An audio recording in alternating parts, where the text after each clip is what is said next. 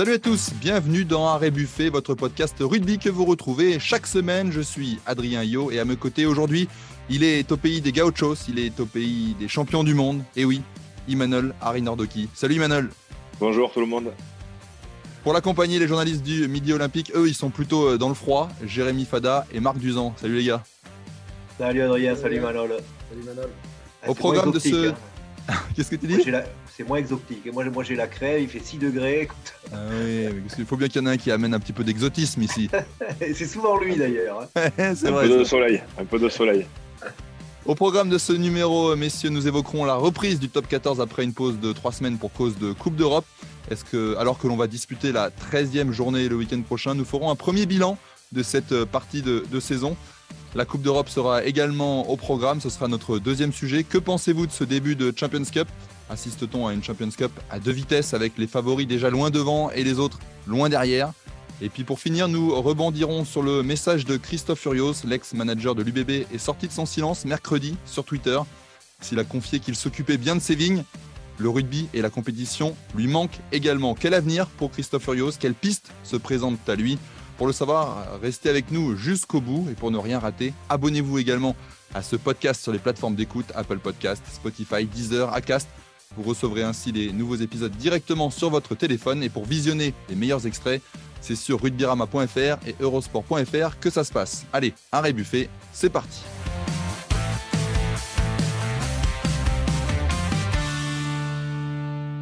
Le top 14 reprend ses droits en cette fin de semaine à l'occasion du fameux Boxing Day. On en a longuement parlé ici euh, la semaine dernière.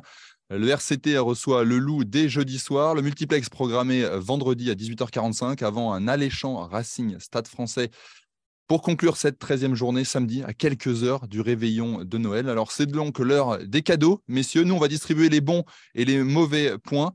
Pour rappel, hein, petit point classement, le Stade toulousain qui domine avec 45 points devant le Racing et le Stade français. La Rochelle est quatrième euh, devant trois équipes à 29 points, Montpellier, le Loup et l'Aviron bayonnais. Puis viennent l'UBB, huitième, le RCT et Clermont, 26 points euh, chacun.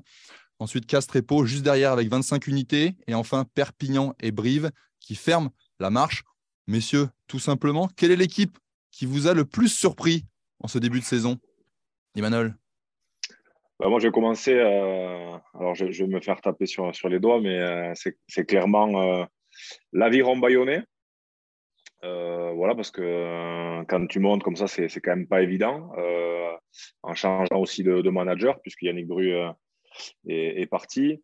Grégory Pata qui a, pris la suite. Des mouvements aussi dans, le groupe, avec des, arrivées, des départs. Voilà, Camille Lopez et, et Machenot qui sont clairement au niveau et qui sont leur retraite, et notamment Camille Lopez qui, porte vraiment euh, cette équipe qui a, qui a pris confiance, euh, qui joue quand même très juste, euh, qui, a, qui, a, qui, a, gagné des matchs. cette équipe ne les a pas volés en tout cas. Elle aurait même pu faire un résultat, par exemple, à, l'extérieur. je ne sais plus quel match c'était en début, en début de saison, pas Clermont parce qu'ils ont gagné à Clermont. Mais voilà, fait des, des, résultats assez, assez, assez, assez incroyables pour, pour cette équipe.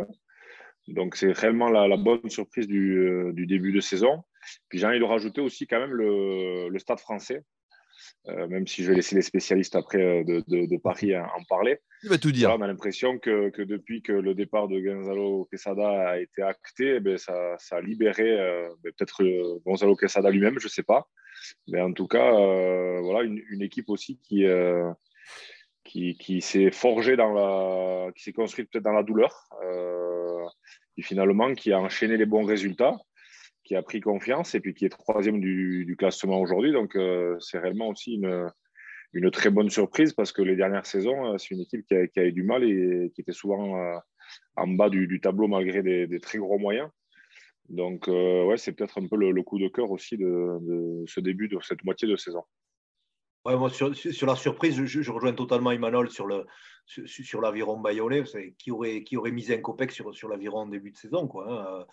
Enfin, Je veux dire, euh, l'effectif n'est pas, est, pas dingue. Euh, l'aviron sortait de, Pro D2 et, chapeau à Grégory Patate qui a, qui a su tirer la, la quintessence de cet effectif-là. D'ailleurs, Grégory Patate lui-même où il sortait. Quoi. Il avait été viré de La Rochelle, où il entraînait les avants. C'est quand même un sacré pari de, filer derrière ça une, équipe de top 14. Quoi. Il s'en tire très très bien. C'est vrai que l'aviron est beaucoup plus costaud qu'on aurait pu croire euh, dans le combat d'avant. Puis derrière, ça régale avec Lopez qui vit une seconde jeunesse, avec, avec Makala qui, brille tous les week-ends, avec Bagé qui finit bien les coups. Donc voilà, chapeau Bayonne, c'est vraiment chouette ce que, fait l'aviron bayonnais depuis, le début de saison. Et l'aviron est qualifiable aujourd'hui. Euh, l'aviron est septième ex aequo avec, euh, avec le Loup et, euh, et en l'état est qualifiable pour les phases finales du top 14.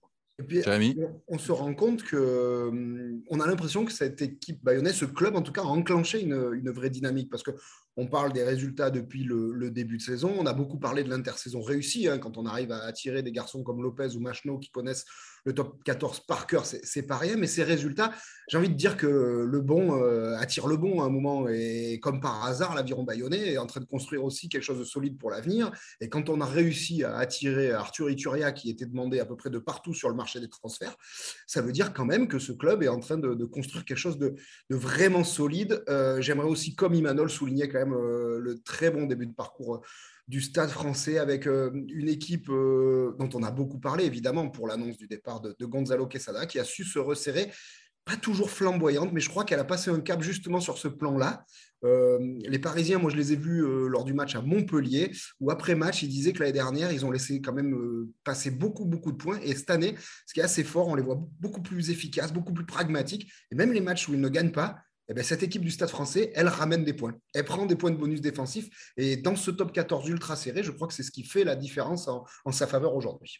Je, termine juste sur, l'aviron en disant que l'avenir semble quand même assez dégagé pour, pour ce club-là, puisqu'il se, se, murmure sur la côte basque que, que les dirigeants du, Biarritz Olympique, le, grand rival, le grand Satan, pourraient prendre la structure professionnelle du BO pour la, pour la délocaliser à Nice. c'est la rumeur insistante du moment. Donc à ce moment-là, l'aviron bayonnais se, retrouverait un peu, un peu seul, seul, au monde sur la côte basque et, euh, aurait un territoire pour lui seul. Quoi, et, euh, l'horizon serait totalement dégagé. Et est-ce que ce ne serait pas la, meilleure nouvelle qui puisse arriver à nos amis bayonnais? Crois que oui. Ouais, voir Biarritz euh, délocalisé sur la Côte d'Azur, moi c'est pas une nouvelle qui me ravit, tu vois.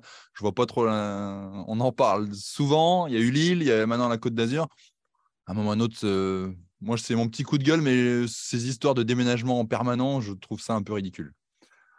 Messieurs, ça permettrait, ça permettrait d'avoir une réelle force dans le sud-est de la France, euh, à, savoir à, savoir à Nice, qui est une, une, région historiquement forte du rugby et qui a été désertée quand même pendant, pendant de longues décennies. Pourquoi pas? Je sais que la Ligue et la Fédé sont très favorables au projet, enfin, voilà, à la rumeur de, projet, puisqu'on n'en est que là hein, pour le moment, monté par, par Aldiger, les gars pour rebondir sur ce que tu disais, Marco, euh, bon, on entend beaucoup de choses, nous, nous les premiers, beaucoup de, rumeurs, de, bruits de couloir. Donc, euh, on n'en est pas là. Euh, je ne pense pas qu'aujourd'hui, on puisse délocaliser le, le Biarritz olympique. Après, ils ont peut-être pour projet d'aller bâtir quelque chose à Nice, mais pour l'instant, tout ça, ce ne sont que des rumeurs, donc on n'en sait pas plus. Messieurs, quelle équipe n'est pas à sa place? Je vous rappelle que euh, L'Union Bègle-Bordeaux est à la l'Union Bordeaux-Bègle pardon est à 8e place, euh, le RCT 9e, la SM 10e. Est-ce que ces équipes qui vous ont déçu en ce début de saison? Bah, Moi, si je peux commencer, euh, je citerai surtout Toulon parmi les trois qu'on vient de citer parce que l'Union Bordeaux-Bègle, on sait comment c'est terminé la saison dernière, comment s'est passé l'intersaison quelque part. Ce c'est pas forcément une surprise d'avoir un petit peu pataugé en début de saison. Clermont est dans une vraie restructuration maintenant depuis, depuis deux ans. En revanche, Toulon, sur le papier, quand même, quand on fait venir un, entraîneur de, la stature de Pierre Mignoni, quand on recrute quand même des joueurs euh, euh, comme YCA euh, qui sont censés vous amener un, plus évident, Toulon est un peu décevant aujourd'hui branché sur courant alternatif, alors qu'il me semble quand même qu'avec son 15 de départ idéal, cette équipe a tout pour être terrifiante et elle ne l'est pas aujourd'hui. Euh, l'autre petite déception, pour l'instant, en tout cas, une équipe qui n'est pas à sa place, c'est Castres. Par rapport à ce qu'ils avaient montré l'an dernier, les Castrés, ils sont 11e, ils sont toujours intraitables à, domicile, mais aucun succès à l'extérieur, il me semble. Et voilà, s'ils veulent se replacer dans la course à la qualification, il va falloir euh, y remédier rapidement. Je rejoins totalement Jérémy sur, euh, sur Toulon, qui, malgré un effectif XXL, marche un peu à côté de ses pompes. Quoi. Ouest, il est méconnaissable. YCA joue, joue rarement. Stenzel, il n'est pas à son niveau. Colby non plus. Enfin, ce, qui, ce, qui a de, ce qui me semble grave un peu à Toulon, c'est que, Toulon ne fait plus peur. Quoi. On atteste la dernière victoire de, de l'équipe B du Racing euh, par 40 points en Mayol. Voilà, ça, coince un peu. Alors, est-ce que Dan Bigard va pouvoir secouer le cocotier et réveiller tout le monde? Je ne sais pas. On verra. Emmanuel? Ouais, clairement, clairement, à Toulon, il va falloir remettre l'église au milieu du village, Marco. euh, ils n'ont pas su la très bonne dynamique et fin de saison dernière. Hein. Ils ont, même s'ils ont échoué en, finale de, de challenge, on, a, vraiment retrouvé un état d'esprit euh, conquérant, euh, euh, de guerrier, avec un paquet d'avant monstrueux. Et Ben aussi, qui a fait une fin de saison quand même assez, incroyable, enfin à son niveau. Hein. derrière, malgré, malgré un très bon recrutement, du monde à, tous les postes. Euh, on a senti qu'ils ils, ils étaient vraiment sur courant alternatif. Ils n'ont pas encore trouvé euh, euh, la bonne fréquence. Et c'est vrai que c'est assez, décevant de les voir aujourd'hui 9e, je crois. Donc, ouais, ils sont clairement pas à leur place. je rejoins aussi Jérémy Fada sur, sur Castres. Mais bon, Castres, on ne sait jamais quelle place ils sont parce qu'on ne parle jamais trop d'eux. Mais là, pour le coup, ils sont, je trouve qu'ils ne sont pas à leur place à 11e. 11e. Euh, ouais, ils n'ont ils ont, ils ont pas réussi à, à, retrouver la carburation de, la saison passée. Donc, euh, pour moi aussi, c'est une équipe qui n'est est pas, est pas à sa place aujourd'hui. Et Clermont, qui avait réalisé aussi un bon début de saison, on, avait, on les avait sentis euh, regaillardis, je dirais, avec une bonne dynamique, avec Arthur, Arthur Ituria notamment qui, était, qui était au-dessus du lot, finalement, mais qui qui a perdu un peu en vitesse. Et je, pensais les voir un peu plus haut dans, le classement. Donc, à voir pour la, pour la suite du, euh, du championnat, sachant que voilà, ce sont des équipes là, qui se tiennent, hein, sont, je crois, un point là, les unes des autres, entre la 9e et la, la 11e place. Donc, euh, ouais, à, à, 3 points, à un match quoi, de, de la 6e place qualificative. Bon, c'est quand même encore assez serré le, classement, tout, tout peut, vite euh, basculer. Mais, en général, ouais, le, début d'année va être quand même euh, critique pour, pour ces équipes. Là où c'est moins serré, c'est en, bas de, classement. Hein, L'USAP qui est euh, euh, un peu lâché avec 18 points, à 7 points de, la section paloise, et Brive qui n'a que 13 points. Est-ce que c'est, en quelques mots, messieurs, c'est plié en, bas de classement ou il y a encore de l'espoir? Mouillez-vous, messieurs. Ça va, ça va. Après, il y a des équipes, euh, je, repense un peu au discours de, de Perpignan l'année dernière qui, dès le début de saison, avait annoncé qu'il se préparait pour jouer ce match, ce, ce match de, de barrage, hein, d'access match. Euh, je crois que c'est un peu la même tendance euh, cette année, cette saison, sachant que c'est une équipe aussi qui a, qui a, pour moi, perdu des, joueurs. Euh, je pense que c'est un peu plus compliqué pour eux cette, saison. Il va falloir qu'ils s'accrochent vraiment euh, aux branches pour, aller chercher tous les points. Et euh, Brive, ouais, Brive qui qui arrive pas non plus à, fortifier les matchs à domicile, donc qui a, qui, a, connu des, des sacrés déconvenus. Hein. C'est une équipe en général qui lâche pas à domicile. Et là, on les a vu quand même lâcher quelques, matchs. Euh, il y a eu du mouvement aussi en interne. Euh, Arnaud Mella qui a pris euh, les rênes, Davidson qui a été éjecté. ça va être une saison très compliquée pour Brive. Donc, ils ont, il y a cinq points d'écart aujourd'hui. C'est vrai qu'en bas, de, bas de, classement, ça, commence à être conséquent je ne vais pas me faire que des amis, mais est-ce que la situation des, petits en bas du classement, le, fait que, Perpignan et Brive soient quand même assez décrochés, ce n'est pas le meilleur plaidoyer pour le, top 12 finalement? Parce qu'on se rend compte que quand les petits vont à l'extérieur, ben, ils ont souvent beaucoup de mal. On se retrouve avec des matchs à sens unique, des matchs à 40 points. Est-ce qu'il ne faudra pas bientôt venir au top 12, quitte à se, priver de deux recettes hein? les, clubs prennent un peu les pieds par rapport à ça, parce que ça, les prive de deux recettes et c'est important pour leurs finances. Mais il y a il y a quand même des matchs qui servent à rien aujourd'hui en top 14. c'est souvent le, cas quand les petits se déplacent euh, chez les gros. Après, ça sera un, débat relancé. Il faudrait euh, plus que deux minutes ici, parce que d'un autre côté, euh, ça, permet aussi à des villes moyennes de toujours exister au, plus haut niveau. pour ce qui est des deux derniers, bon, moi je suis briviste, donc je n'ai pas envie de vous dire que, que le CABCL est définitivement décroché. ce qui est sûr, c'est du côté de Brive. Aujourd'hui, ce n'est pas la 12e ou la 11e place qu'on regarde, c'est la 13e ce qui a changé quand même beaucoup de choses depuis trois ans, cette 13e place, ce fameux access match mhm. qui, vous donne une chance supplémentaire de rester en top 14. Euh, les Brévis savent qu'ils vont recevoir Perpignan lors de la phase retour, qu'ils vont recevoir Pau.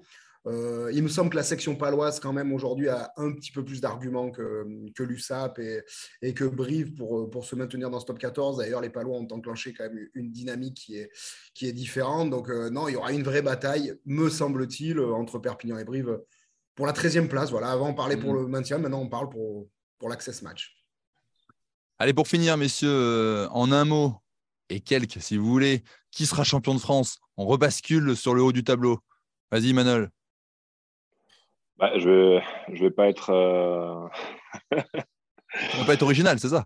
Je vais pas être très original, mais euh, bah, le Stade Toulousain, quand même, euh, voilà, quand, il y a toute l'armada, c'est assez impressionnant. Ils sortent en plus encore cette année des jeunes du, de la formation qui sont, qui sont vraiment au niveau. Euh, qui peuvent faire la différence sur la fin de la saison. Euh, s'il y a des blessés, etc., on, voit que même si quand les internationaux ne sont pas là, c'est peut-être pas la même équipe. Mais euh, voilà, ils sont, ils sont quand même présents. ils sont présents sur l'état d'esprit. c'est solide devant. bon, bien sûr, il faut un grand, un grand Antoine Dupont aussi, mais, mais il y a quand même même une dynamique et, même quand on les critique parce qu'on attend toujours beaucoup plus d'eux. Euh, comme disait Hugo Mola, c'est vrai que quand les joueurs ne sont pas à 18 sur 20, euh, on, les critique, mais on attend tellement d'eux que qui vont clairement postuler pour, pour, pour, pour ce titre, euh, même si sur les phases finales, tout peut se jouer parce qu'on on, l'a vu, une équipe peut-être comme pour le Stade français, je crois que c'était en 2015, voilà, même si là aujourd'hui ils sont mieux placés, ils étaient arrivés, ils étaient qualifiés juste sur la dernière journée, je crois, sixième. Et finalement, sur, la bonne dynamique de, des trois derniers matchs, euh, barrage, demi euh, et, euh, finale, ben, ils, ont cassé la bouche à tout le monde. Donc, il se pourrait que le schéma se, se reproduise cette saison. Voilà, parce qu'on attend tellement les, les mhm. gros, que ce soit La Rochelle ou, ou, le Stade toulousain, que peut-être voilà, le, le, Stade français ou le Racing pourrait avoir une, une carte à jouer cette saison. Bon, tu, mises quand même sur, tu mises quand même sur Toulouse. Jérémy Non, mais pour rejoindre Imanol, et en 2018, je crois, Imanol, ça avait été pareil pour Castres, qui était sorti sixième et qui avait, qui avait pété tout le monde en, phase finale. Voilà, la configuration euh, du top 14, elle est telle qu'aujourd'hui, fin décembre, qui l'année dernière aurait misé sur une finale Montpellier-Castres à ce moment-là de la saison? Euh, c'est aussi la beauté euh, du mmh. rugby, on le sait. Aujourd'hui, moi, il me semble, et je pense que dans la prochaine partie, on parlera un petit peu de ces deux clubs, qu'il y a deux clubs qui sont au-dessus du lot en, top 14. Et dans le rugby français, globalement, depuis 2-3 ans, c'est Toulouse et La Rochelle. Quoi. Euh, maintenant, ça peut dépendre de beaucoup de choses, de leur parcours européen, dans lesquels ils, risquent de laisser quand même pas mal de plumes.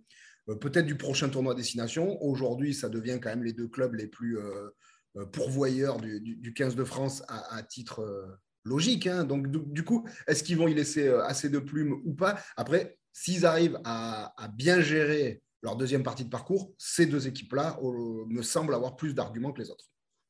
Marc, est-ce que tu vas te lancer sur une, troisième équipe ou est-ce que tu vas rester euh, conventionnel comme tes deux camarades? Ouais, je vais rester très, très conventionnel et très décevant pour le coup. Je, moi, je, mettrai une pièce pour, sur, La Rochelle parce qu'on on a quand même beaucoup parlé de, de, ce paquet d'avant Rochelet d'une tonne qui casse la, la, tête à tout le monde. Mais à l'intersaison, quand même, les, dirigeants Rochelet, ils ont, ils ont su hystériser leur ligne de trois quarts en recrutant des mecs comme Astoy, comme Seytoni, comme Teddy Thomas. Et qui, une fois que, que la mayonnaise aura pris entre ce formidable paquet d'avant et ces joueurs frissons derrière, je pense que, que La Rochelle sera difficilement jouable. Très bien, messieurs. Eh ben, on suivra ça. On, vous remettra la vidéo en fin de saison hein, pour voir si vous avez eu euh, raison ou si vous êtes complètement planté. C'est le jeu. Le making of. C'est le jeu des pronostics. Allez, on va se lancer dans la deuxième partie. On va parler de la Champions Cup. Deux journées disputées sur les quatre au programme de cette phase de groupe. Et oui, on est déjà à la moitié de la phase de groupe de la Champions Cup, je disais. Dans la poule A, le Leinster, Exeter, les Saracens et les Sharks. Euh, les Sharks ont gagné leurs deux euh, premières rencontres. Dans la poule B, ce sont les Rochelais, les Toulousains et euh, Leicester qui dominent là aussi avec deux victoires. Les favoris sont au rendez-vous, messieurs. Est-ce que ça vient confirmer que finalement, on a déjà une Champions Cup à deux vitesses avec les gros devants qui s'échappent et puis derrière, les autres qui ont plus de mal à suivre? Marc. Il y a une... Oui, Manuel, vas-y. Allez, allez, Marco, allez, Marco. moi, écoute, j'étais, euh, j'étais au Havre euh, il y a 15 jours pour, le, pour, pour, pour, le, pour, l'ouverture de cette Champions Cup entre, entre le Leinster et, le Racing. Et je n'ai jamais vu le Racing se faire marcher dessus comme il, comme il s'est fait marcher dessus ce jour-là. Quoi. Et ça, prouve quelque part qu'entre le, que, que, le fossé entre le, entre le niveau international et le, et, le niveau des clubs se, se, creuse, puisque je, je je ne t'apprendrai rien en te disant que le Leinster aujourd'hui c'est l'équipe d'Irlande, ni plus ni loin. Quoi. Donc euh, ouais, le, fossé se creuse entre, entre, entre les très bons joueurs internationaux et les joueurs, les, les bons, les bons joueurs de club. Et ça s'est vu sur ça s'est vu sur ce match contre le Leinster, ça, ça, se voit sur les, sur les performances du, stade ou, ou, du stade Rochelet, quoi, qui écrase un peu la compétition. Emmanuel? C'est clairement euh, aussi, on, on, voit le, les, il y, a une, logique de, moyens hein, puis d'objectifs aussi dans cette compétition. Euh, clairement, euh, le, Leinster, voilà, qui, est, l'équipe euh, par excellence qui joue cette compétition à fond, qui mise tout d'ailleurs sur cette compétition, donc qui va être clairement la prétendante au titre. Et puis après, derrière, voilà, il y aura, il y aura quand même La Rochelle et Toulouse qui, seront présents. Et à mon avis, ça va donner, euh, ça, va être un peu le même euh, cas de figure que l'année dernière, une finale entre le Leinster et, La Rochelle ou Toulouse. On pourrait le remettre en fin de saison pour voir. Mais je, me mouille un peu, mais. Sauf que la finale se jouera, se jouera à Dublin cette année. Donc, c'est un levier, c'est un levier supplémentaire pour les, pour les, les Leinstermen. Complètement. en plus, ouais, en plus. Donc voilà, exit, exit ces, ces équipes-là. Euh, je vois mal qui c'est qui pourrait euh, pourrait aller tirer son épingle du jeu. Euh, même les voilà, c'est que les, Anglais, euh, Exeter, bon, je, les sens moins. pas Exeter, pardon, les, Chiefs ou, les, ou Sharks, comme ça, je ne sais pas si s'ils seront en capacité peut-être d'aller au bout. Mais bon, on verra. On va voir, si les, les Sud-Africains seront, seront présents dans le carré final, certainement, mais en finale, je ne sais pas.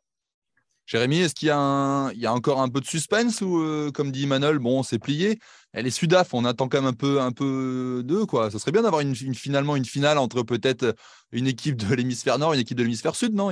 Bah, Ça serait mieux s'il y avait un club français dans l'affiche. Quoi, oui, évidemment. Oui, c'est sûr.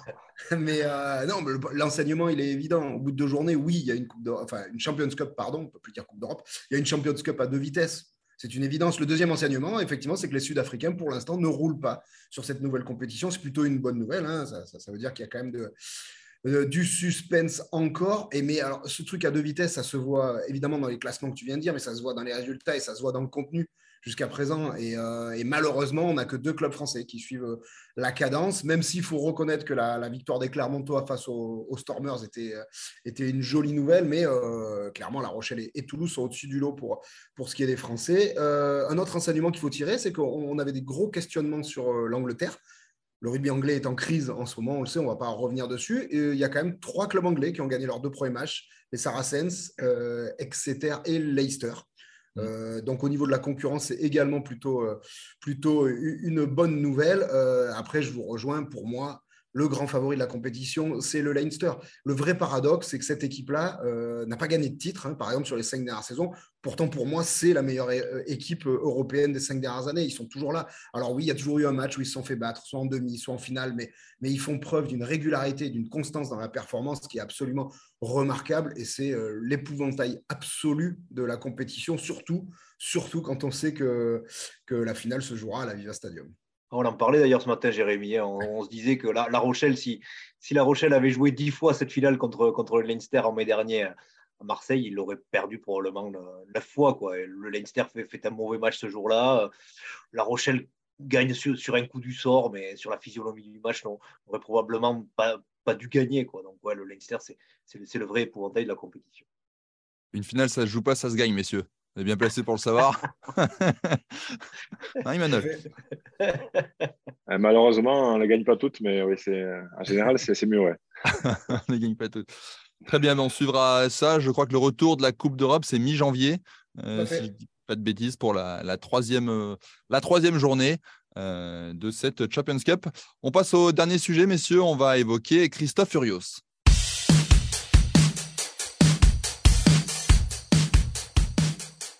Pour finir, nous avons euh, souhaité rebondir aujourd'hui sur le message de Christophe Furios qui s'est exprimé sur son compte Twitter mercredi l'ex-manager de l'UBB, remercie d'abord hein, les nombreuses personnes, euh, médias, fans qui lui ont euh, adressé des messages de soutien après son, son limogeage. mais il évoque aussi rapidement hein, son envie de, de, reprendre du service. Je le cite, Ma vie, c'est le rugby. Je repartirai bientôt au combat car la compétition me manque. Alors certes, il y a les vignes qui l'occupent pour le moment, on le sait, mais on sent qu'il a envie de, reprendre un peu euh, place sur un, bord de terrain. Messieurs, euh, Christophe Urios, euh, en fin de saison, c'est quoi le projet? Il va aller où? Dites-nous un peu. Bah, il est courtisé en tout cas. Hein. On sait que, Brive fait des pieds des mains pour se l'arracher, Christophe Furios.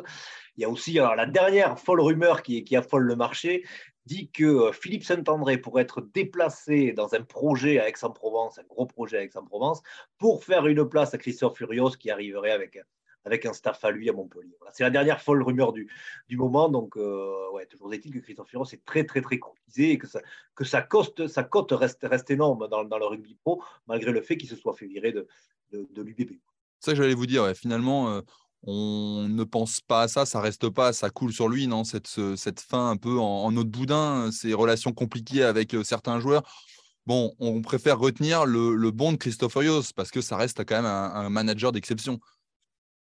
son bilan, euh, de façon, que ce soit à Bordeaux ou avant, hein, euh, il, est quand même, il est quand même très très bon. Partout où il est passé, il a eu des résultats exceptionnels, notamment avec avec peu de moyens, entre guillemets, euh, quand, il, était à Udonax, ensuite à Castres. Bon, à Castres, il y a quand même des moyens, même s'ils ne le disent pas. Mais, mais voilà, après, il a, toujours bien fonctionné euh, dans une, ambiance un peu euh, familiale, à bâtir des équipes avec des joueurs revanchards.